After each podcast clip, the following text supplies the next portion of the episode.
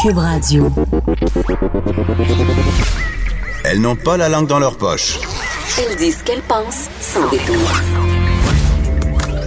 Une heure de remise en question et de réflexion.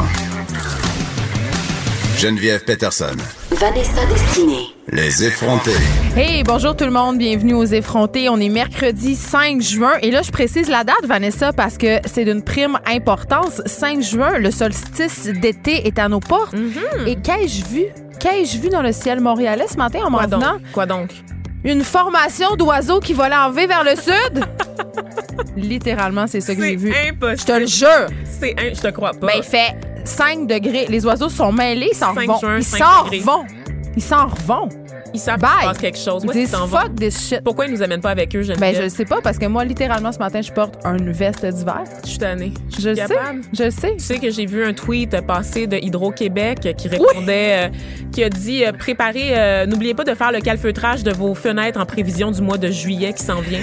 C'est- on est rendu là. Les Même gestionnaires- Hydro-Québec en vient pas. Les gestionnaires de communauté de la page d'Hydro-Québec, pour ceux qui n'ont jamais visité le compte Facebook ou qui ne sont pas abonnés à la page, maintenant. Bien sûr, après avoir euh, liké la page des effrontés. Évidemment. Mais juste après, allez sur la page Facebook d'Hydro-Québec. C'est tellement drôle, là. Ce sont les gestionnaires de communauté les plus hilarants. les plus imaginatifs aussi. Ah, et pour drôle. retrouver une compilation de leurs meilleures perles, vous pouvez aussi euh, vous abonner à la page Facebook Passif Agressif Hydro-Québec. Ah oui, c'est génial. C'est meilleur que littéralement- passif-agressif. C'est un mode de vie, hein. La passion-agression, mode de vie que, J'ai qu'on fasse le chandail pour nous. j'aimerais ça y adhérer. Ça serait vraiment bon. Oui. Mais on rit, mais c'est pas drôle. Ah non? Ben, je veux dire, est-ce que tu te rends compte que si les oiseaux volent vers le sud en matin, c'est parce qu'ils sont mêlés puis que les changements climatiques, euh, ça se passe pas bien? Hein? Ah oui? N'en déplaise à Jeff Fillion. Et à Éric Duhem? Oui, nos meilleurs amis. Oui. Écrivez-nous.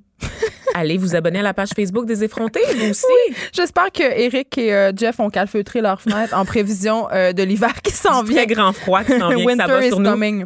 Oui. Euh, donc voilà, je, je- j'en revenais pas. J'avais envie de partager ça avec Imagine, vous. Il y a des gens en Abitibi qui ont eu de la neige hier. de Oui, la neige. les gens ont retiré leurs pneus d'hiver, mais honnêtement, moi, j'aurais Je attendu. les ai encore!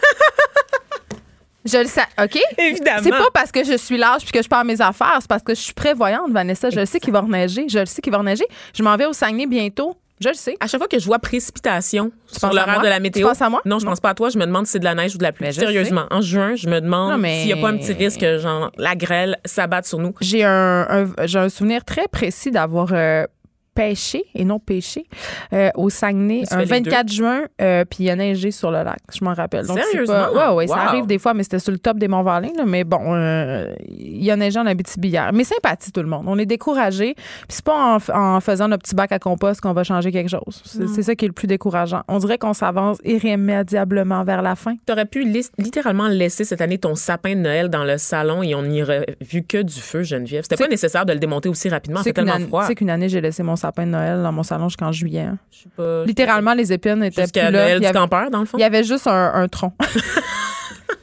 un tronc Je décharné. trouve ça très postmoderne. Je sais, mais J'adore. c'est, Ça pourrait être c'est devenu exposé- une installation. Ben voilà, au musée des- l'Arsenal. J'ai vu quelque chose de très semblable au musée d'art euh, contemporain de Montréal.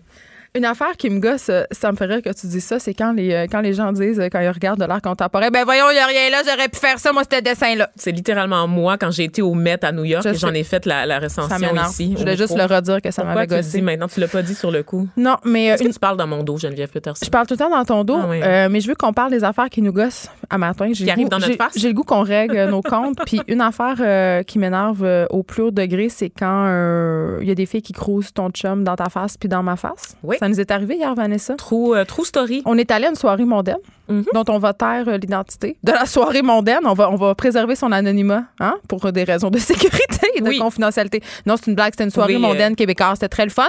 On a rendu, c'était une soirée où on rendait hommage à Denise Boucher et à Louise Forestier, des monuments de la Des culture monuments. québécoise. Et toi, Vanessa, tu connaissais pas Denise Boucher, grande poétesse, parolière notamment de chansons de Jerry Boulet. C'est sûr que si tu sais, fais vous m'avez donné mon, mon beau grand bateau, là, là. Oui. Euh, en tout cas, euh, plein de bonnes chansons. Puis ça- toi, ça t'a donné le goût quand même de la découvrir. Tu la connaissais pas? Je la connaissais pas, en fait, mais je connaissais une de ses œuvres, Les Fées ont soif, parce qu'on a refait une nouvelle version, euh, je pense, au théâtre au, au Théâtre du Rideau Vert l'année dernière. L'année dernière, voilà, exactement. On a entendu des extraits et c'est diablement d'actualité. C'est percutant, donc on, On, parlait de culture du viol, on parlait de, de plein de Ben, du rôle des, des règles. femmes, toujours consignées à la maman, la putain ou la vierge. Et vraiment, dans le discours féministe, on, on voit là, que c'était une artiste qui était vraiment animée par une fibre, une fibre politique. Dans le discours féministe, j'ai trouvé effectivement que c'était très actuel, très pertinent et ça m'a vraiment donné le goût. C'est intemporel de découvrir l'œuvre de cette grande dame. Non, puis sa poésie est Vraiment, extraordinaire. Elle a publié dans, à l'Hexagone, aux Écrits des Forges aussi. C'est vraiment une grande arme de notre culture. Mais c'est pas ça qu'on. on- non, Non, on, on va revenir on au vrai revenir, sujet de, euh, cette, de, de cette soirée-là. C'est-à-dire, moi, je suis allée là non accompagnée, je tiens à le préciser. Et, mais toi, non. Toi, tu es allée avec euh, Laurent. Et là, il faut que je dise quelque chose. Vas-y. faut que je dise quelque chose pour nos Seigneur. auditeurs qui ne connaissent pas Laurent. Je suis mal à l'aise. Laurent, il est beau, là. Le chum à Vanessa, là, c'est un top. Regarde, Thomas, notre recherchiste en régie, il fait des, il fait des, des gestes. Euh, il dit qu'il est vraiment Vanessa beau. À à sort. ses lèvres. Vanessa sort littéralement avec un top modèle. T'es en Il- train de me faire passer pour un pichou. On Non, non. qu'il est trop beau pour moi. Ben, un peu. Ben voyons! Il est trop beau pour tout le monde. Il ressemble à Jésus. Je sais bien. Il est vraiment beau. Donc, il se fait sans arrêt cruiser. Il se fait cruiser. Ben, c'est bien. Il va rester avec toi. Il se fait cruiser dans ta face, imagine, quand t'es pas là. Mais raconte-nous ce qui s'est passé hier. Parce que là, les filles, là, on va mettre quelque chose au clair. C'est non. Cruiser le chum d'une fille quand elle est là, c'est non. C'est non. J'étais figurante. euh, T'étais figurante? J'étais une figurante hier soir, euh, Geneviève, à cette soirée-là. Il faut que je te dise quelque chose d'abord. Un moment de sexisme et de racisme ordinaire. Ah oui, ça, c'est bon, ça. Les gens n'arrivent pas à croire que je travaille pour Québécois. Mais pense que tu travailles où? Pour la radio communautaire? Non, je sais pas, mais les gens prenaient pour acquis que c'était Laurent, mon copain qui est blanc, n'est-ce pas, qui était un homme blanc, magnifique, effectivement, qui était l'employé de Québécois. Tout le monde pensait que c'était lui qui avait été invité. Arrête de voir du racisme Non, partout. C'est juste moi, parce que t'es désagréable puis loud que que- les gens peuvent pas croire qu'ils t'ont engagé. J'étais tout à fait charmante, tu sauras. Euh, J'étais la coqueluche des vieilles madames. Tu sauras Geneviève Peterson. Comme d'habitude. Oui, voilà. Mais euh, pour vrai, je pense que les gens pensaient vraiment que j'étais une espèce d'escorte qu'il avait obtenu en googlant les mots exotiques et francophones sur des sites de rencontres. Parce que sérieusement, j'en reviens pas comment les gens lui adressaient d'abord la parole à lui en disant ah vous êtes de chez Québécois, puis il devait me pointer en disant non je suis ici grâce à elle. Donc euh, C'était vraiment grâce c'est à toi. arrivé C'était ton, euh, ton trophy husband hier, littéralement. Et quelqu'un a essayé de te le voler. Quelqu'un a essayé de me le voler dans ma face, euh, donc euh, On je- va régler ça matin. On va régler ça le matin. Je vais pas, je vais pas dire dans quelles circonstances, mais cette personne-là était très à l'aise. Donc cette personne n'adressait la parole qu'à Laurent, ne me regardait jamais. Mais Et- jusque-là, ça peut passer. Elle peut être peut vraiment passer. intéressée par euh, la santé de ses cheveux. Ou... Absolument, mais cette personne a attendu que je parte aux toilettes, Oh, Geneviève, pour l'aborder dans la table où nous étions euh, assis, n'est-ce pas? Donc, la minute. et Laurent m'a confirmé que ça a pris littéralement 3,2 secondes après que tu sois parti pour qu'elle me parle. Puis là, qu'est-ce qu'elle a Et dit? donc, je suis revenue à la dit? table Moi, et ça, je veux ils étaient bras dessous, bras dessus, voyons. en grande conversation. Et euh, à un moment donné, euh, au cours de la conversation, la, la jeune fille de dire euh, ça là, c'est tu ta blonde? Ça, ça, c'est toi, ça. Ça c'est ça c'est moi. OK. Ça c'est ta blonde? Puis, mais je pense qu'elle a fait une oui. proposition aussi. Hein? Oui, elle a fait une proposition parce que mademoiselle était Parce chanteuse. qu'il faut que tu arrives au punch de l'histoire. Mademoiselle était chanteuse, puis elle expliquait euh, en fait à Laurent qu'elle chantait dans la vie, qu'elle faisait de la folk un peu dark. Et elle a dit, en tout cas, si jamais vous vous chicanez, Avec me- toi, si jamais vous vous chicanez ensemble. Oui, oui, avec moi. Eh, Mais elle a dit ça à Laurent, pas à moi, parce que je suis une figurante, Geneviève. Elle Dans a dit, si jamais vous vous chicanez, tu me googleras. Elle a littéralement dit ça. Ça, c'est non. C'est non. Puis ça arrive souvent euh, que les filles ont ce front de bœuf-là de, de cruiser le chum des autres dans leur, dans leur face. La fille agit comme si on était littéralement en compétition pour le même gars, alors que le gars est arrivé avec moi. Solidarité dire, féminine, tout le c'est- monde. Solidarité féminine. C'est très, très veg. Et ça, c'est quelque chose que j'accepte pas. Je trouve ça très décevant. Fais-le dans le dos. Fais-le Oui, fais-le quand. Cette espèce de déshumanisation de ne même pas me considérer dans la conversation. Jamais elle a fait l'effort de m'inclure. Et je voyais vraiment le contraste entre ce côté-là de la table et l'autre côté où est-ce qu'on était trois couples, en fait, qui se suivaient. Et dans, dans l'autre côté de la table, ben, j'avais des conversations avec la femme et l'homme. Et la jeune fille, elle a même donné un coup de coude à Laurent complice. Bon, ben, en parlant pas- du risotto aux champignons, Fait que tu Geneviève. vois, la- la jeune et je me suis fille, dit, mon euh, Dieu, mais jamais j'aurais donné un coup de coude complice à un des hommes assis autour de la table. C'était juste pas l'événement pour ça. On n'était pas dans un bar. C'était pas un contexte de cruise. C'était un contexte où on assiste à une soirée hommage et on est des accompagnateurs. Et littéralement, Laurent et moi, on était assis ensemble, les deux, collé. On Donc, avait, on avait vraiment envie de faire une crise. Il n'y avait pas de brèche, il n'y avait pas d'ouverture. là. On voulait faire une crise de jalousie à la radio ce matin, Absolument. donc c'est réglé. Je voulais régler des comptes et euh, je voulais dire que cette fille-là, j'ai passé un commentaire en disant euh, que non, on n'allait pas vraiment la googler. J'ai dit, euh, parce que Laurent a dit, ah, ben oui, on pourrait faire ça. Puis j'ai dit, coudon, Laurent, as-tu l'intention de se chicaner ce soir? Parce que moi, non. Donc, elle a compris assez rapidement qu'on la googlerait pas ce soir et madame a Ça, disparu c'est réglé. Pendant 45 minutes par la suite. Je pense qu'elle a compris. Elle est allée euh, cruiser Eric Lapointe. non, non, je pense qu'elle a compris qu'elle avait merdé parce que quand elle est partie, elle est partie avant la fin Puis de la là, faut que soirée. c'est pas non, non, j'ai pas fini. Vanessa. J'ai pas fini. Quand elle est partie avant la fin de la soirée, elle ne nous a pas dit au revoir. Elle ne nous a pas Ben, tu la parles d'une mal élevée. Hein? C'est elle la mal Hein? On a Voilà. réglé nos comptes. Crise J'ai marqué mon territoire. Check, ça c'est fait. À moi, Laurent. À cette heure, on va parler euh, des vrais sujets, mais j'aimerais ça qu'on, que tu nous fasses une chronique euh, avant que je parte sur qu'est-ce que c'est sortir avec un gars très, très beau. Ouais, moi, je veux savoir, euh, parce que ça doit pas juste avoir des inconvénients, ça doit aussi avoir des Tu avantages. veux-tu que Laurent vienne offrir un témoignage? Qu'est-ce que c'est d'être une je belle veux, personne? Je veux rien entendre de, de la Laurent. Laurent, c'est une potiche. Donc, euh, c'est ton trophy husband. On s'en va complètement ailleurs. Euh, Justin Trudeau qui a versé des larmes, quelques larmes, et elle n'était pas de crocodile, je crois, euh, cette fois-là, Vanessa, parce qu'on a abordé la question, évidemment, euh, du génocide autochtone On avec toi Oui. cette semaine. On se demandait si justement c'était un terme, si c'était un terme approprié. On se questionnait à ce sujet-là parce qu'évidemment, c'est un C'est une génocide. définition qui est encadrée par le droit international. Oui, puis c'est aussi un, un- un mot qui est lourd de sens, là. On va pas, on va pas s'en, cacher. Mais Justin Trudeau qui, qui accepte l'utilisation du terme génocide, Vanessa? Oui, ben en fait, c'est qu'il y a eu un très grand malaise quand le rapport est sorti parce que Vendredi. il y avait un ton très accusateur, n'est-ce pas, dans le rapport concernant le rôle du Canada dans la disparition des Canadiens, hein, donc des blancs, de la majorité blanche, pas juste des hommes autochtones qui, oui, on confirme qu'il y a beaucoup de violence sur les réserves, il y a de la violence conjugale. Effectivement, il y a des femmes qui sont battues, rouées de coups on, et qui disparaissent dit aux mains ensemble que de leur conjoint violent. ça, ça vient aussi beaucoup du fait que, justement, euh, on a invalidé la culture autochtone, qu'on leur a volé leur territoire. Tu sais, ce mal-être-là, il vient de quelque part Oui. et c'est de ce qu'on leur a fait. C'est un traumatisme intergénérationnel Eh qui puise ses sources, ses sources dans des raisons systémiques. Donc, la Oh, les discrimination. gros un. Oui, les gros mots en sion euh, ce matin. discrimination, assimilation. Donc, ce sont des mots qu'on peut appliquer à la réalité autochtone. Et euh, il y a eu un malaise quand même quand le rapport est sorti parce que, comme je l'ai dit, ben, génocide, quand on pense à un à génocide, Mais c'est on gros, c'est on pense à l'Holocauste. On pense à la Shoah, Ouais. c'est ça, l'Holocauste, exactement.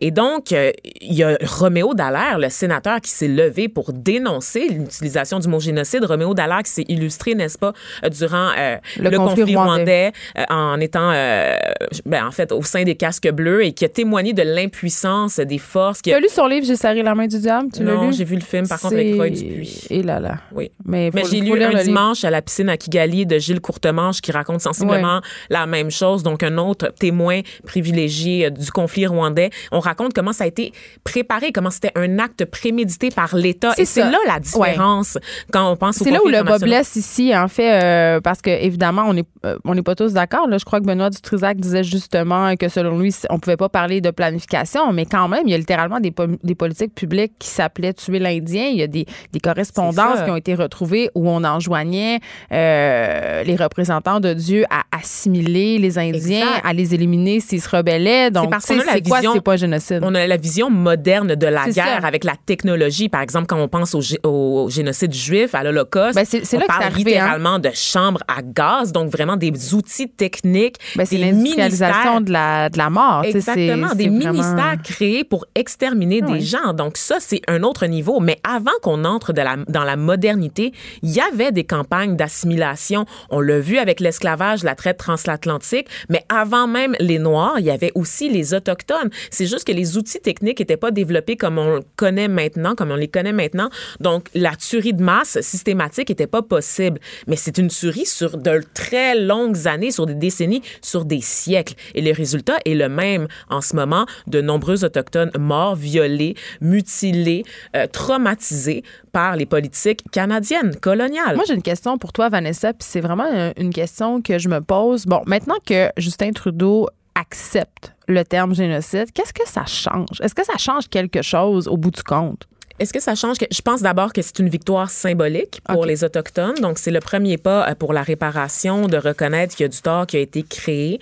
Euh, Mais ça, on l'a déjà reconnu. on a reconnu beaucoup de choses. On a reconnu le statut de Première Nation, notamment les Premières Nations comme un peuple fondateur. On a reconnu aussi avec la commission de réconciliation l'impact des politiques canadiennes euh, OK, mais qui ont que- créé les que ça donne de plus de dire c'est un génocide? Est-ce que ça va. Est-ce que ça met plus un baume? Est-ce que. c'est- Tu sais, moi, c'est ça que je me demande, en fait. euh, Je pense que ça permet en fait de obtenir réparation, que soit monétaire par la suite ou comprends. qu'elle soit politique, euh, avec des mesures qui vont permettre de redresser la situation des autochtones. Puis peut-être qu'elle a Je suis été très minimisée optimiste, hein. aussi. On s'entend là que je- j'ai j'ai peut-être une naïveté euh, assez euh, exceptionnelle dans les circonstances. Là, j'y crois. J'espère que ça va mener à ça. Je pense que ça va amener aussi à une prise de conscience chez les Canadiens.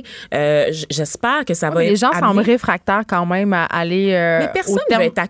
Accusé d'être Il y a comme une ou- espèce de culpabilité historique qui ne devrait pas être dans le sens où euh, il faut assumer ce qu'on a fait. Ça ne veut pas dire On que vous, d'être un- personnellement, vous êtes responsable du génocide, mais il faut, ne être- être comparé à un SS nazi. il faut là. assumer notre histoire. C'est ça. On veut pas ça qui s'est passé. On veut pas avoir l'air d'être un collaborateur et d'être complice, surtout quand la, la population s'émeut de ce qui s'est passé aux Autochtones. On l'a vu, cette prise de conscience-là, notamment avec euh, la situation à Val d'Or, le plus près de chez nous, euh, tous ces policiers impliqués dans des scandales sexuels, des inconduites sexuelles euh, visant des femmes autochtones particulièrement vulnérables. On a compris ça, mais il faut aller au-delà de ça. Je pense que, notamment en, en ce qui concerne les nouveaux citoyens, donc les plus jeunes, les livres d'histoire, tu sais, on, je- au début de l'année, en septembre, on a retiré des livres qui disaient encore amérindiens. Je veux dire, en 2019, on parle encore d'amérindiens Et ça avait décrire les un tollé quand même parce que les gens euh, criaient au gaspillage. Et ce que j'avais trouvé déplorable, euh, puis on conclut là-dessus avant de passer à notre prochain sujet, c'était que euh, les, les- les Autochtones avaient dû venir se justifier, avaient, Oui. avaient dû venir dire, écoutez, c'est pas nous qui avons demandé ça parce que les- la population était fâchée. Et pourtant, les Québécois veulent qu'on parle d'eux en les qualifiant de Qué- Québécois et non pas de Canadiens français. C'est un combat qui a été mené dans, dans les années très 60 paradoxal. pour reconnaître l'identité de la nation du Québec et de ses habitants. Il y a quelque chose de lié à l'identité, à la mémoire, aux valeurs communes qui sont très importantes pour les Québécois et qui sont tout aussi importantes pour les Autochtones. Nous sommes les mieux placés pour comprendre ce qu'ils ont vécu dans l'histoire parce que les Québécois de souche, Canadiens, Français, peu importe comment on les appelle, ont vécu des politiques assimilationnistes du gouvernement britannique, de la couronne Ah, mais britannique. on a la mémoire Ce très sont- courte. Ben, Je ça. me souviens, là, c'est notre devise, mais on se souvient pas de grand-chose. On se Vanessa. souvient pas de, de notre rôle dans la souffrance des autres. Euh, je sais pas si tu as vu passer cette histoire absolument abracadabrante euh, de cette jeune fille de 17 ans Oui. qui a été euthanasiée dimanche aux Pays-Bas. On sait qu'aux Pays-Bas, euh, l'euthanasie, c'est légal, tout comme en Belgique. Juste l'année dernière, il y a eu 6585 personnes qui ont choisi de se faire euthanasier aux Pays-Bas. Et là, c'est important de faire la différence entre une euthanasie et l'aide médicale à mourir. L'euthanasie, euh, on te donne la mort. L'aide médicale à mourir, on te donne les outils pour te la donner toi-même. Donc, c'est pas nécessairement la même chose. Et euh, c'est choquant quand même, Vanessa. Euh, ça choque. euh, Peut-être no- qu'il est question de mineurs. oui, euh, c'est une adolescente de 17 ans, là, donc euh, évidemment, la première question, c'est pourquoi Euh, cette jeune femme-là qui s'appelait Noah Potoven, qui était euh, très active sur les médias sociaux, euh, qui a demandé en fait d'être euthanasiée parce qu'elle a eu, euh, elle a subi des agressions et un viol et elle n'était pas capable de s'en remettre. Elle est devenue anorexique Elle a été à violée trois fois Oui, en ben- 17 ans de vie, Geneviève. C'est ça. Puis elle n'était pas capable, là. elle souffrait de. Elle a développé, suite à ses agressions, un trouble de, de stress post-traumatique. Elle a fait des dépressions, puis je l'ai dit, elle est devenue anorexique et c'était trop pour elle. Sa décision a été mûrement réfléchie et pour elle, c'était vraiment la seule chose à faire. Elle a dit, euh, elle a publié un long message sur Instagram où elle mentionnait que c'était sa, sa décision, qu'elle était finale et que l'amour, c'était de la laisser partir. L'amour, c'est de la laisser partir. C'est quand même- Oh, mais il y a- y quelque chose dans- poignant. je, je suis vraiment, vraiment, vraiment pour les politiques d'aide médicale à mourir et pour l'euthanasie. Mais quand il est question d'une jeune fille de 17 ans qui a des souffrances morales qu'elle juge insurmontables, mon cœur de mère a de la misère à être d'accord avec ça. J'ai, j'ai, j'ai de la misère à croire que tout a été fait, que tout a été essayé, qu'elle a eu l'aide euh, psychologique nécessaire.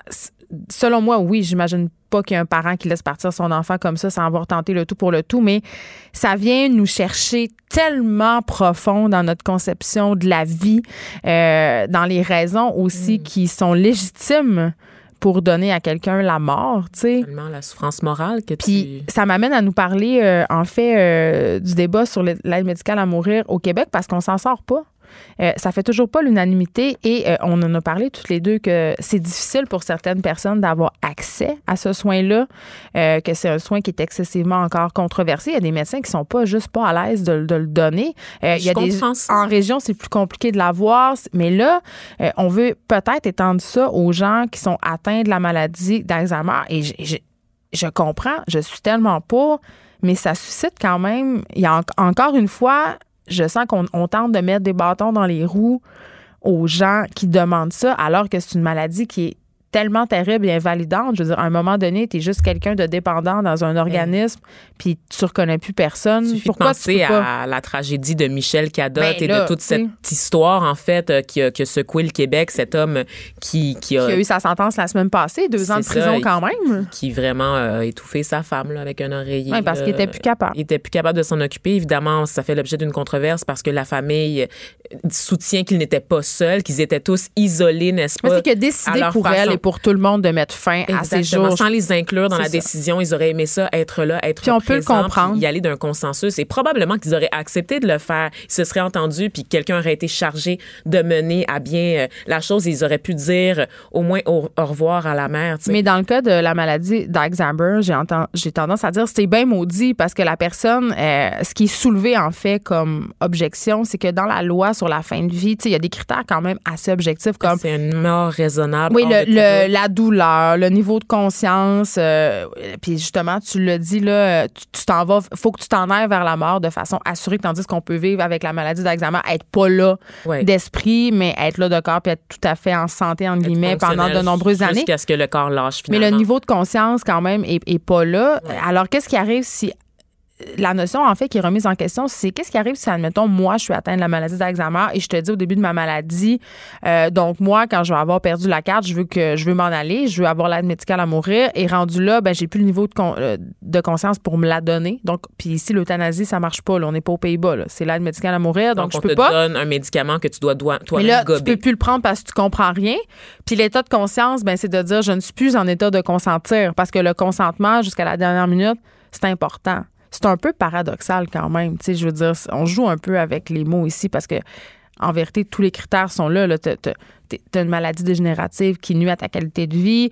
Euh, puis tout ça, c'est mourir dans la dignité. Là. Qu'est-ce qu'il y a de digne dans être plus là, puis reconnaître sa famille, avoir une... cou- Tu sais, je veux dire, c'est comme... Oui, mais à partir de ce moment-là, je, je comprends le gouvernement. Moi, je suis tout à fait d'accord avec les, les dispositions telles qu'elles le sont en ce moment, puis je suis pour Mais tu l'idée l'étendrais-tu? de l'élargir à d'autres maladies telles que l'Alzheimer. Mais c'est Puis pour ça. les enfants aussi, parce qu'en ce moment, on se rappelle que les mineurs ne peuvent pas euh, revendiquer l'aide médicale Et à mourir. pourtant, en Belgique, des enfants de 9 et 10 des- de 9 et 11 ans sont devenus les plus jeunes patients au monde à recourir au suicide assisté parce que c'est ça en Belgique aussi, comme on le disait, c'est permis en Suisse également. Ça s'est passé euh, plus tôt cet automne. Donc, un enfant qui avait euh, les deux enfants avaient des maladies incurables. Le premier, un cancer du cerveau et l'autre, la fibrose kystique. Donc, les deux enfants ont exprimé le souhait par écrit finir. D'en finir euh, et ça a été approuvé par la famille. Donc euh, c'est assez euh, c'est assez particulier. Effectivement ça, ça soulève plusieurs questions du point de vue éthique et c'est pour ça que le gouvernement n'a pas le choix de procéder avec doigté Geneviève parce que à partir du moment où tu ouvres la brèche juste maintenant en ce moment on sait que c'est la mort euh, la maladie physique les doutes raisonnables on, connaît les balises puis déjà on veut l'élargir. Une fois qu'on va être rendu à l'Alzheimer on va vouloir l'élargir aux la enfants. peur, hein? ensuite qu'on va être rendu aux enfants on va vouloir l'élargir à quoi d'autre? Mais ça, que je pense que ce que les gens craignent, c'est qu'il y a des proches qui fassent des, des pressions ou que, justement, euh, les hôpitaux, pour des raisons de rentabilité, poussent un peu les, les patients à la Comme dans à Soleil. Vert, là, où est-ce qu'on tue vraiment nos vieillards euh, pour n'importe quelle raison, parce qu'on n'a plus de lit, on n'a plus de place. C'est un scénario dystopique, là, c'est pas si loin de nous que Mais c'est compliqué, euh, cette question-là. Puis encore une fois, c'est un sujet où rien, euh, c'est pas noir, c'est pas blanc. J'ai le goût de dire que c'est du cas par cas. Ben, c'est impossible, c'est impossible à gérer du point de vue On va pas étatique évoquer le gros bon c'est du cas par cas. Ouais. C'est ça. Chaque situation est unique et des gens qui ne souffrent ni d'Alzheimer ni d'une maladie physique incurable peuvent vouloir en finir avec leur jour. Qu'est-ce que tu fais de cette personne-là? Qu'est-ce que tu fais de ces gens-là qui, par exemple, comme la jeune fille en Belgique, Geneviève, qui ressentent une détresse psychologique immense, qui ont des problèmes de santé mentale, puis qui veulent juste en finir. Qu'est-ce que tu fais avec ces gens Ben moi je Toute sais la pas. question de la santé là, mentale, La, question de la santé mentale, j'en ai pas de réponse, puis j'ai un gros malaise. Ça Je- s'en vient, là. La Ça s'en vient dans le 17 débat. ans, je, je, je- tu sais comme je- j'ai bien de la misère. J'ai bien de la misère. En tout cas, c'est un dossier euh, complexe, puis mon idée. euh, Ben, on veut vous entendre. On veut vous entendre là-dessus. On va mettre une question là, sur la page Facebook des effrontés, un sondage.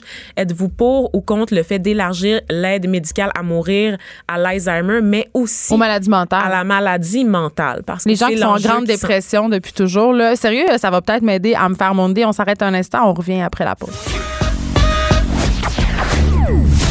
Du front, des idées, du crâne. Les effronter. Hier, euh, je vous demandais de m'aider à On rit déjà. Oui, euh, on rit déjà.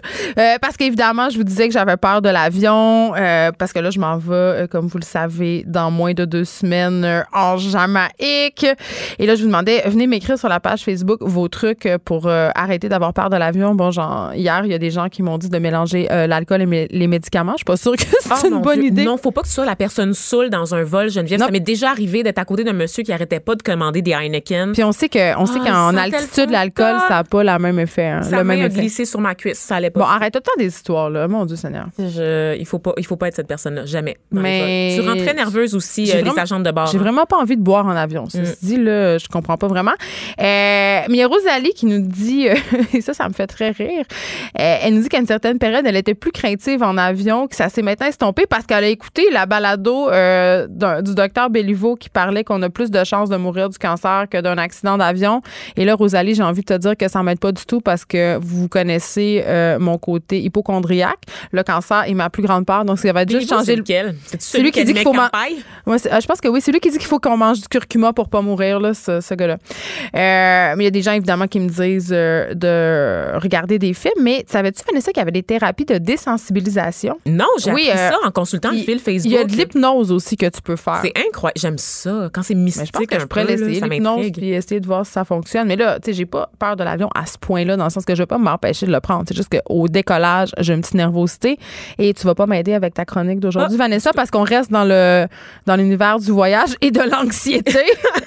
Je voulais toujours là pour m'aider. Elle est toujours là pour Je m'aider. suis une très bonne amie, tellement que je voulais contribuer à augmenter ton taux d'anxiété en ce moment, Geneviève. super. Je te parle des bagages perdus. Non, à mais là, chaque année. arrête, là, tous mes beaux vêtements perdus dans, Mais dans non, des lieux. euh, Ça se peut pas. C'est une injustice que tout le monde ou presque a déjà connue, OK? On le sait, euh, Geneviève, se rendre à l'aéroport, sortir du vol, puis attendre. Moi, mon, ma pire peur, c'est d'oublier mon passeport puis d'être rendu à l'aéroport. Ma pire peur. Ah, c'est arrivé à Laurent. OK, pourquoi? Je, je vais mais Laurent, par- il est beau. Oui, c'est ça. Donc, il est passé, il est passé facilement Ils l'ont laissé passer. C'était son visa, sa beauté son visa dans au moins 180 pays dans le monde, Bravo. Geneviève. Bravo, Bravo, Laurent. Laurent. Alors, euh, pour vrai, euh, ça vous est déjà arrivé là, d'attendre là, dans le petit chariot là, qui tourne là, les bagages, là, puis de regarder, de scruter frénétiquement à la Puis recherche. ta valise est pas là? Ta valise n'est pas là où elle prend vraiment du temps à arriver. Ça fait trois fois que tu vois les mêmes passer, puis la tienne n'est jamais apparue sur le, le, le petit tourniquet. Moi, ça me fait capoter. C'est une de mes, de mes plus grandes craintes. Ça ne m'est jamais arrivé. Mais Touche du bois. Touche du bois. La table est en bois, tout le en monde. ce Juste vous moment, dire. En touche ce moment, bois? je vais te donner un chiffre qui va te faire capoter, Geneviève. Chaque année, il y a 25 millions de bagages qui sont perdus Mais est-ce qu'ils sont le trouvés? monde. Puis qu'est-ce que tu fais quand tu arrives à destination pas- Ah. avec, avec pas rien? Est-ce Ben, qu'il faut que tu te mettes un baise en ville dans ton, dans ton petit sac d'avion? Un baise en ville. Qu'est-ce que c'est ça? Un baise en ville, c'est un petit kit de survie. euh, on, a- on appelle ça euh, euh, un baise en ville parce que c'est quand tu vas. Un dildo? Non! C'est quand tu vas à un endroit puis tu rentres pas couché. Tu as toujours ta petite brosse à dents. Un baise en ville. Un, un- un nécessaire pour dormir Là, ailleurs. brosses à dents, puis? Exactement, un déodorant, Des mettons. condoms? Ça se pourrait. Mais tu fais ce que tu veux dans ton baise en ville, Vanessa. Là. Moi, si t'as pas de vertu, euh, je veux pas le savoir. Oui, mais est-ce que ça vient avec un trousseau, dans le fond, c'est ça? Dans le mien, dans le mien, il y aurait assurément, non, dans le mien, il y aurait assurément une brosse à dents, une paire de petites culottes et une ceinture de chasteté. Juste te dire. Avec la petite culotte? Ben, pas besoin de petites culottes, là. Ben il oui, fait chaud l'été. Mais là, Oui. c'est l'hiver, fait que, OK. Exact. Donc, euh, 25 millions de sacs de bagages Geneviève sur un total de 4,3 milliards de bagages sont perdus à chaque année. Et euh, je, sais, je sais que certaines compagnies aériennes, en, en fait, vont t'off- t'offrir une petite compensation. Mettons qu'ils égarent ton bagage puis que c'est sur un vol de longue durée, par exemple transatlantique, tu vas recevoir un montant forfaitaire Ben, pour super. te permettre d'acheter le strict euh, minimum. Un là. beau chandail marqué Ontario dessus. Probablement, là, ou euh, des, des casquettes Make America Great Again, comme ce que j'ai vu quand je suis allée à l'aéroport de LaGuardia aux États-Unis récemment. Je, pe- je pensais que ça se vendait dans des magasins de manière ironique, mais non, c'était juste en vente. Une fois, je suis comme allée, euh, une fois, on est allé en voyage avec mon fils euh, qui avait deux ans à l'époque. Son père avait oublié sa valise. Donc, on n'avait rien et on, a, on est allé l'habiller entièrement au tigre géant. C'était extraordinaire. Le Tigre géant, c'est un trésor national. C'est un magasin qu'on sous-estime Il y a des vêtements, euh, Il y a des surgelés, puis des, des, des, des, des vêtements, puis des fournitures scolaires. Je sais pas qu'est-ce que vous voulez de plus. Tout est là. Non, mais c'est le paradis. Je me suis acheté du shampoing sec en rabais. En tout cas. Wow, super. Donc, moi, ce qui, ce qui me fascine, en fait, dans, dans l'affaire des bagages qui sont perdus à chaque année, c'est qu'on est rendu tellement loin dans la technologie, Geneviève, que je peux pas comprendre que c'est un simple système d'étiquettes scannées qui sert à répertorier les bagages. Oui! Ben non. C'est pas enregistré, c'est juste, c'est des étiquettes qu'on scanne. C'est l'affaire la plus basique au monde. Puis c'est un dire, monsieur qui on fait peut ça, aller là. dans l'espace, Geneviève, OK, avec des avions, mais nos bagages sont encore étiquetés Techniquement, et ce sont des navettes, des trucs, Vanessa. comme des trucs à l'épicerie. Non, je te parlais comme les avions là, dont je t'ai parlé. Ah, mon Dieu, qui vont là. vite puis qu'on peut se payer 60 000 pour euh, faire de la Exactement. gravité. Donc, t'écoutes pas vraiment quand je fais mes chroniques. Ben, Écoutes-tu que- en ce moment? T'es-tu Ben, avec moi, là? je regarde mes courriels. là. Ah, OK, d'accord. J'ai reçu euh, l'état de compte du service de garde. Ça me stresse bien gros.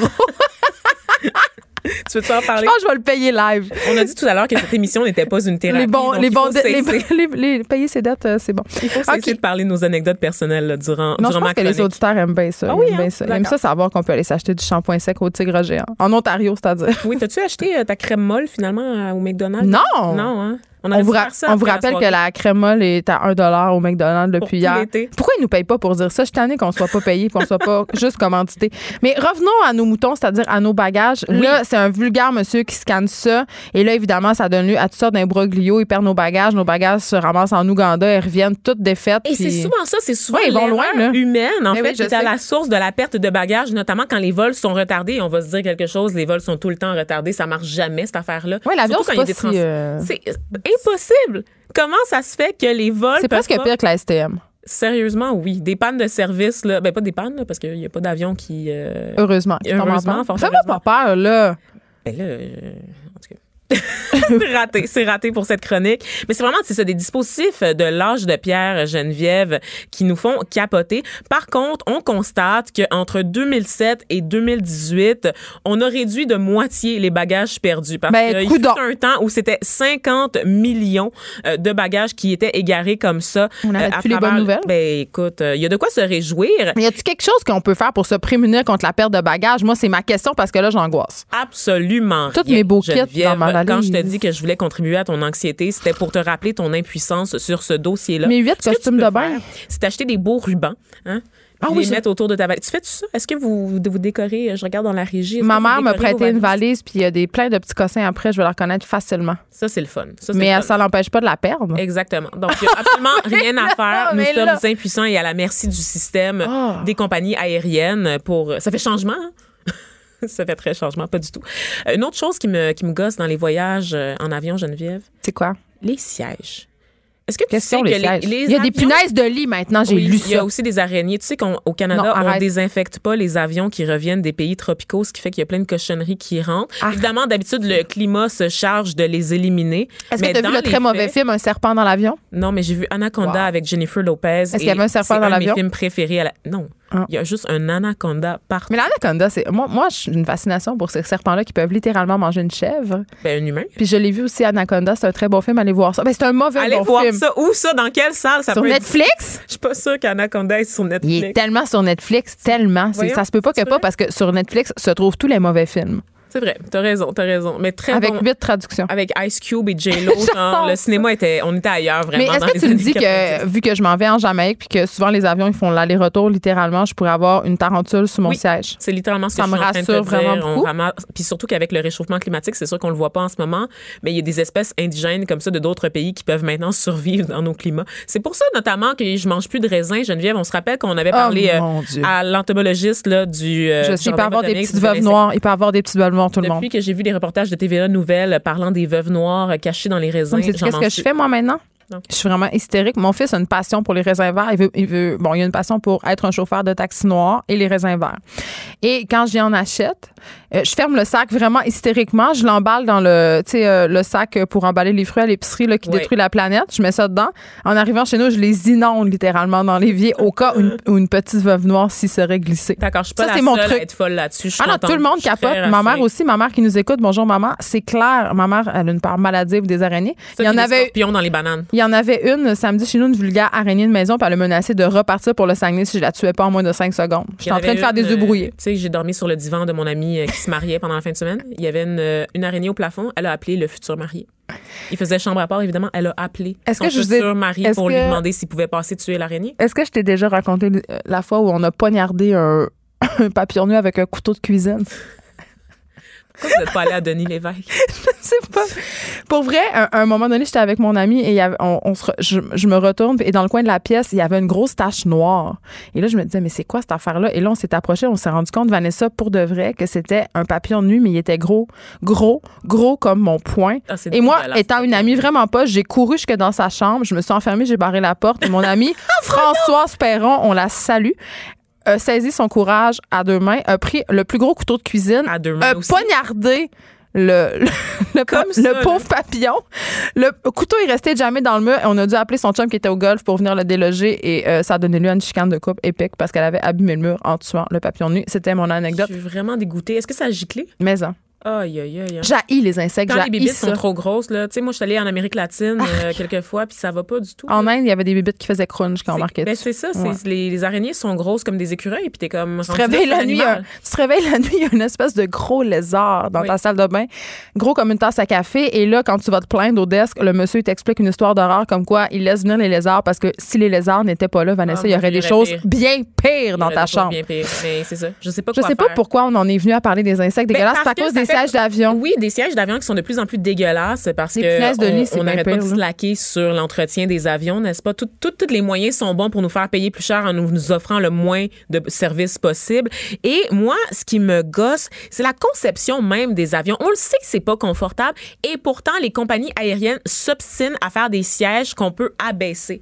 On n'a déjà pas Hey, de place pour les nous mettent le petit plateau à manger, là, Voyons. tout le monde, pourquoi vous baissez votre siège? Tu le sais que je vais recevoir mon téléphone en pleine face? Vous avez pas le droit de faire ça, OK? Vous avez pas le droit d'abaisser votre siège parce que ça crée une espèce d'effet domino, puis il y a toujours quelqu'un qui décide de pas le faire, puis qui endure pour tous les autres, qui prend la charge de toutes les personnes La charge lui. mentale du siège d'avion, on s'en parle-tu? Hey, C'est là, là. inacceptable. On est tassés comme des sardines. Les compagnies aériennes le savent et ne font rien pour améliorer Combien l'ergonomie. nous donne de l'alcool Ah non, mais c'est pour qu'on oublie? L'ergonomie dans les avions. Voyons, on est rendu là. OK. Ça, c'est une, une autre affaire euh, pour ton anxiété, Geneviève? Non, ça m'aide pas, mais euh, il nous reste quatre minutes, Vanessa, puis j'ai vraiment envie qu'on se parle du tourisme Ah, noir. Et là, quand on parle de tourisme noir, c'est pas le tourisme des personnes noires qui voyagent. Pas moi qui ça. prends l'avion, Parce que. Vanessa aussi a le droit de prendre l'avion. Ce n'est pas une pauvresse comme vous le pensez. Là. Je me fais fouiller à chaque fois, Geneviève. le sais. Je me fais toujours C'est euh, dans la petite salle à côté avec les chiens, mais Comme sinon, quand ça tu vas va. au Guilvy, les vendeuses te suivent. J'en Oui. suis témoin. Oui, oui. euh, j'ai vécu beaucoup de... De, De racistes en magasin. Mais le tourisme noir, c'est pas ça. C'est les gens qui voyagent pour aller visiter des choses creepy Oui. ou des sites un peu bizarres. OK. Des crématoriums, des mausolées, des maisons ensevelies sous la boue Mais volcanique. quand tu vas à Auschwitz, est-ce que c'est considéré comme du tourisme noir? Je, je pense que oui et non. C'est-à-dire qu'il y a des gens qui vont là vraiment pour le plaisir, qui y retournent plusieurs fois. À Auschwitz? Oui. Ah, Oui, voilà. oui, le tourisme noir, c'est ça. Pas très C'est- normal. C'est c'est des gens, des, des prisons, des bunkers, des sites Des de maisons torture. hantées? Oui, tu sais, les, espèces de, de pièces là, où est-ce qu'on peut voir des crânes là, en- au Cambodge puis en- au Rwanda, justement, à la suite des Ah. génocides. Il y a des gens qui visitent ça par curiosité, Mais je peux comprendre intérêt, une qui en font fois. un circuit, en fait. Mais je peux comprendre de vouloir aller euh, bon sur des sites importants de la Shoah ou d'aller euh, au Rwanda, Ah, mais mais c'est pas juste ça. pour là. Se gens- recueillir, pour euh, pour Oui. euh, à des fins d'éducation Un aussi, peu, par oui, exemple, pour se rendre esclaves au Oui, Bénin, sais, il y a ça. des gens, Mais- des, les lieux chargés d'histoire. C'est ça. Où l'humanité pas pour s'en délecter, on s'entend là? Ben, je j'irais pas jusqu'à dire délecter. Là. Les gens qui sont des adeptes du tourisme noir, ils ont une fascination, en fait, pour les lieux morbides. Oui, c'est ça. Ils vont même visiter des maisons où des meurtres ont été commis. Par exemple, Amityville, la maison de l'horreur. Ah, mais ça, j'aimerais ça. Ça devient une espèce de lieu de pèlerinage. Mais ça, j'aimerais ça. D'histoire dark, puis un peu, euh, Ouais. un peu spooky, tu sais. C'est pas, pas expressément réservé aux gothiques. Cette affaire-là. Ok, on peut, on peut par exemple euh, aller voir euh, les tours jumelles, euh, euh, le site là, de Ground Zero. C'est, c'est qu'on sait pas, c'est pas toujours euh, des gens qui ont été découpés à la hache. Là. On s'entend que ça ratisse large. En fait, il y a 46 catégories différentes là, de tourisme dark, de macabre, de tragédie. Mais c'est une pratique qui gagne de plus en plus d'adeptes. Et il y a une série sur pas. Netflix en fait Mais qui ça. parle de cette passion-là. Et moi, je trouve ça super intéressant. Je, je trouve intéressantes les personnes qui sont intéressées Ah, Mais par que les lieux macabres. Non, j'ai pas écouté la série Parce que encore. je me demande j'ai découvert ça qui? hier, Geneviève. Je me demande c'est qui ces personnes-là, mais en même temps, tu me dis Amityville. Bon, euh, je serais pas tentée d'aller visiter euh, euh, des choses euh, comme des lieux où ont lieu des génocides puis tout ça, mais j'avoue qu'aller visiter Amityville, vu que c'est tellement présent dans la culture pop, on dirait qu'on oublie que ce sont des vrais meurtres, là, évidemment. Là, mais on- ça, ça, ça m'intéresserait. Ou aller peut-être dans une prison, ça aussi. Mais il y a des gens qui disent, qui vivent l'expérience, qui disent que c'est cathartique. Il y a le docteur Peter Hauenhaus, qui est un expert, en fait, du macabre. Il a consacré toute sa scolarité à l'étude du macabre. Et il dit que c'est cathartique. Ça nous confronte à notre propre mortalité. Il y a, une forme aussi de thérapie et d'expiation qu'on vit à travers ça, Geneviève. Et c'est ça que je trouve fascinant, la dimension, la mort qui devient un objet de fascination. Donc, euh, d'être confronté à sa propre fin euh, d'une façon dramatique ou d'une façon un peu plus euh, casual, je pourrais dire, c'est ça qui, qui, fascine autant les gens. Et est-ce qu'on trouve ça approprié? Ben, c'est ça la question du débat. Ce que je trouve inapproprié, c'est de vendre des cochonneries sur ces sites-là, tu sais, Oui. des bébelles. à Auschwitz. Puis de Non. prendre des, des selfies aussi, de se mettre en scène dans, dans des endroits comme ça, ça, je trouve ça très voyeur, très malsain, très racoleur. Mais le fait de s'y rendre par fascination pour justement voir l'ampleur de l'histoire qui s'est créée devant nos yeux, ben moi, je trouve ça assez intéressant. de Je tout pourrais, pour euh, faire un monde, comme je on pourrais dit. peut-être me laisser tenter par, euh, par l'expérience. L'actualité vue autrement. Pour comprendre le monde qui vous entoure. Les effrontés. Le Grand Prix du Canada attire chaque année à Montréal euh, beaucoup, beaucoup de gens et euh, on dit aussi que ce sont des retombées euh, de millions de dollars pour la ville. Moi, le Grand Prix, ça me tombe sénard, vous le savez, je vous en ai souvent parlé. Le bruit wing-wing des chars, ce que ça représente en général, le côté écologique de cette affaire-là aussi, le commerce des femmes, il n'y a rien pour moi qui est attirant là-dedans. Et je vous avouais hier que j'avais été pitoune de Grand Prix, oui, cinq minutes, dans un bain tourbillon course light. Euh, Mais trois minutes, c'est vraiment le temps que je suis restée dans le bain avant de sacrer mon camp et de réaliser que ce n'était pas pour moi. Et là, je suis avec Philippe Orphalie, journaliste au Journal de Montréal. Bonjour Philippe. Bonjour. Écoute, tu as signé un article que je trouve, ma foi, assez intéressant parce que le Grand Prix, je l'ai dit, c'est controversé et la façon dont on se dédouane, entre guillemets, de cette controverse-là, je trouve, c'est en invoquant les retombées économiques. C'est ce fameux bénéfice qu'on empocherait, nous, les Montréalais, euh, pour héberger cet événement-là. Et là, toi, tu nous dis que c'est peut-être un petit peu remis en question, cette affaire de retombées économiques-là. Ça serait peut-être pas aussi beau qu'on le croirait. C'est ça, en fait, ce que je dis, puis ce que les experts à qui j'ai parlé disent, c'est que le concept même de retombée économique, c'est un concept qui, d'un point de vue euh, économique, justement, tient pas nécessairement la route. Donc, c'est souvent quelque chose qui est employé par les gouvernements ou bien les organisations comme euh, celle du Grand Prix pour justifier des subventions qui sont données à ces organismes-là. Euh, mais disons, d'un point de vue euh, purement business, là, il y a aucune euh, compagnie qui va évaluer les retombées économiques de tel truc, à moins qu'elle ait des, comptes à rendre au gouvernement si elle a des, subventions à demander ou à recevoir. Mais fait qu'on parle de retombées économiques, mais on le sait pas vraiment dans le fond quel c'est quoi le montant qui nous revient? Parce que bon dans ton article tu dis ok euh, il va y avoir des milliers de touristes. La plupart de ces gens-là c'est important de le souligner ils viennent de l'extérieur du Québec ok? Oui. et ils vont dépenser en moyenne combien Philippe euh, chez nous en fin de semaine ces gens-là? Oui, donc selon, une étude qui a été menée en 2016 euh, pour le Grand Prix de 2015, ben on parle d'environ 1000 dollars par personne. Hey, c'est beaucoup là. C'est quand même beaucoup parce pour que une fin de semaine par jour, donc euh, Par jour? 1000 dollars par euh, jour par. Et par- là là. Ouais, donc euh, c'est quand même beaucoup d'argent. Puis c'est beaucoup d'argent aussi comparativement à d'autres événements. Euh, puis d'ailleurs, c'est peut-être ce qui fait le, du Grand Prix l'événement touristique le plus important au Québec, puis même au Canada, c'est que euh, les gens dépensent beaucoup en très peu de temps. Donc, euh, je parlais avec euh, Patrick Belrose, euh, Pierre Belrose, pardon, qui est euh, porte-parole de Tourisme à Montréal. Et Oh, mais lui il prêche pour sa paroisse oui, oui, sauf que ce qu'il me dit, ce qui est quand même intéressant, c'est que, bon, c'est vrai que le festival de jazz, par exemple, peut attirer beaucoup de monde, attirer beaucoup d'argent, beaucoup de retombées. Sauf que le festival de jazz s'échelonne sur 11 jours, 10 jours. Euh, alors que le Grand Prix, ben, c'est 3, 4 jours. Donc, c'est quand même Ben, j'ai envie de te sont, dire, ben oui, mais que, que les revenus s'étalent sur 11 jours ou sur 3, est-ce qu'on s'en sac pas un peu? Parce qu'au bout du compte, c'est le même montant qui nous revient. Ben, Soit de- dépensé en 3 ou en 11, tu sais, je sais non, pas. là, mais- c'est- le journaliste économique qui intervient. mais Vas-y. C'est pas comme ça que ça marche parce que, par exemple, si on pense aux chambres d'hôtel, euh, là, actuellement, le prix moyen est à 425 la nuit. Euh, bon, je sais pas c'est quoi la norme habituellement, mais donc ces 425 $-là, euh, ben, après que les touristes soient partis, Ça va- ça va la, chambre va continuer à se louer. Donc, euh, il y a quand même de l'argent qui rentre de plus par le simple fait que bon la saison touristique est commencée puis ça en vient. Puis aussi c'est important de dire qu'en 2009 quand il n'y a pas eu de Grand Prix euh, le prix des nuitées avait vraiment été resté dans la norme euh, saisonnière ce qui fait en sorte que les, les hôtels notamment avaient perdu euh, je pense que c'était 25 millions de dollars juste en, en revenus perdus à cause de la disparition du Grand Prix OK, ça, c'est un chiffre concret, 25 millions de pertes. Euh, mais un truc qu'on n'a pas calculé dans toute cette histoire-là, c'est le commerce du sexe, non? Parce qu'évidemment, qui dit Grand Prix, dit pitoune de Grand Prix. Euh, Puis ça, on va pas se mettre la tête dans le sable là, pendant cette fin de semaine-là. Euh, Il y a en masse de gars qui viennent ici pour aller aux danseuses. Euh, demander des services sexuels à des escortes. Euh, Puis ça, ben, c'est pas vraiment calculé là-dedans. Là. Non, exactement. Donc, c'est sûr qu'on parle euh, bon des revenus. euh, on va penser au restaurant, à l'hébergement, euh, les sorties dans les bars, mais évidemment tout ce qui est l'industrie du sexe, c'est pas comptabilisé dans la comptabilité officielle. là. Donc, Donc, il y a on- des éléments qui manquent. Ben, euh, on peut pas. C'est sûr qu'on évalue les retombées économiques, par exemple, du Grand Prix à 66 millions de dollars. Pardon, à, là je mélange dans les chiffres. là. Donc, à 42 millions de dollars euh, par année. ouais. Mais en plus de ça, il y a tout ce qui vient avec le Grand Prix, euh, qui est peut-être pas. euh, euh, Ben, en fait, on parle de- des impacts qui s'échelonneraient entre 71 millions et 89 millions de dollars au fil des années. Exact. Donc, ça, c'est différentes études. Donc, euh, il y a une étude qui a été menée par Ottawa qui évaluait à 89 millions les, les euh, retombées. Ensuite, Québec a dit que c'était 71 millions. Et puis, finalement, en 2016, euh, le ministère du Tourisme du Québec s'est dit, bon, ben, ça serait quand même cool qu'on ait la même méthodologie pour tous les événements, au lieu qu'on ait euh, 14 méthodologies pour 14 festivals différents qui évaluent les retombées de manière différente.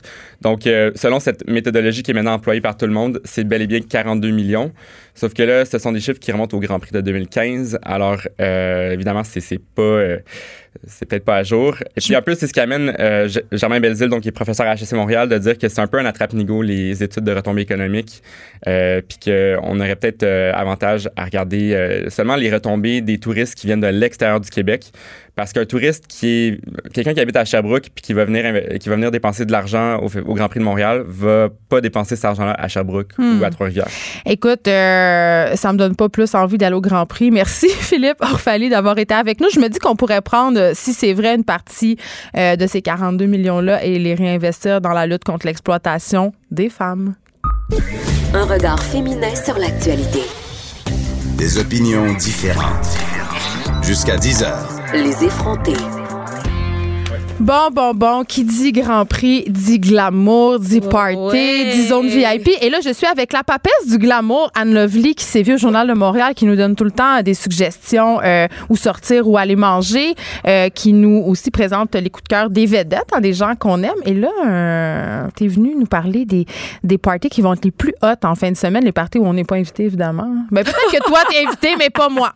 Pas moi. J'ai trop parlé contre le Grand Prix. Je suis persona non grata Ben, dans, dans ce type d'événement. Mais je pense que tu devrais justement euh, t'initier au party du Grand Prix. Peut-être que tu verrais ça sur des préjugés. Oui, c'est ça. Euh, justement, de voir le gamme, je pense que c'est le seul moment de l'année où est-ce que Montréal devient un peu comme Hollywood, où est-ce que Montréal devient un peu New York avec euh, le Met Gala, tu vois? Je pense que c'est là, en fait, qu'on... C'est aussi chic que ça. C'est très chic. Ah, j'aime ça. OK. OK, là, tu viens un peu de... ma- Là, j'avoue, là, je suis toute oreille. Tu viens de m'avoir parce que tout le monde le sait. J'aime le flafla, j'aime la mode, j'aime le laganais. Parce Et que là, la mode. je vais en voir la laganais. C'est ça que tu me dis? Tu vas en voir la guenille et pas à peu près à part de ça. Et ça commence ce soir avec Dress to Kill. Qui Le est vraiment magazine. le magazine. C'est en fait c'est l'événement qui lance le la Grand Prix. la- ben, en fait c'est le pré-Grand Prix. OK. Ça donne déjà un petit avant-goût de ce qu'on va pouvoir voir en termes de mode et de glam justement. Et ça se passe nul autre que au Mont Stephen qui est euh, le beau manoir victorien. Un club privé. En fait, c'est vraiment le bar Georges, c'est ouvert Tu vois à comment je tous. connais rien. Mais c'est ça, tu pourrais même y aller, mettre tes plus belles guenilles.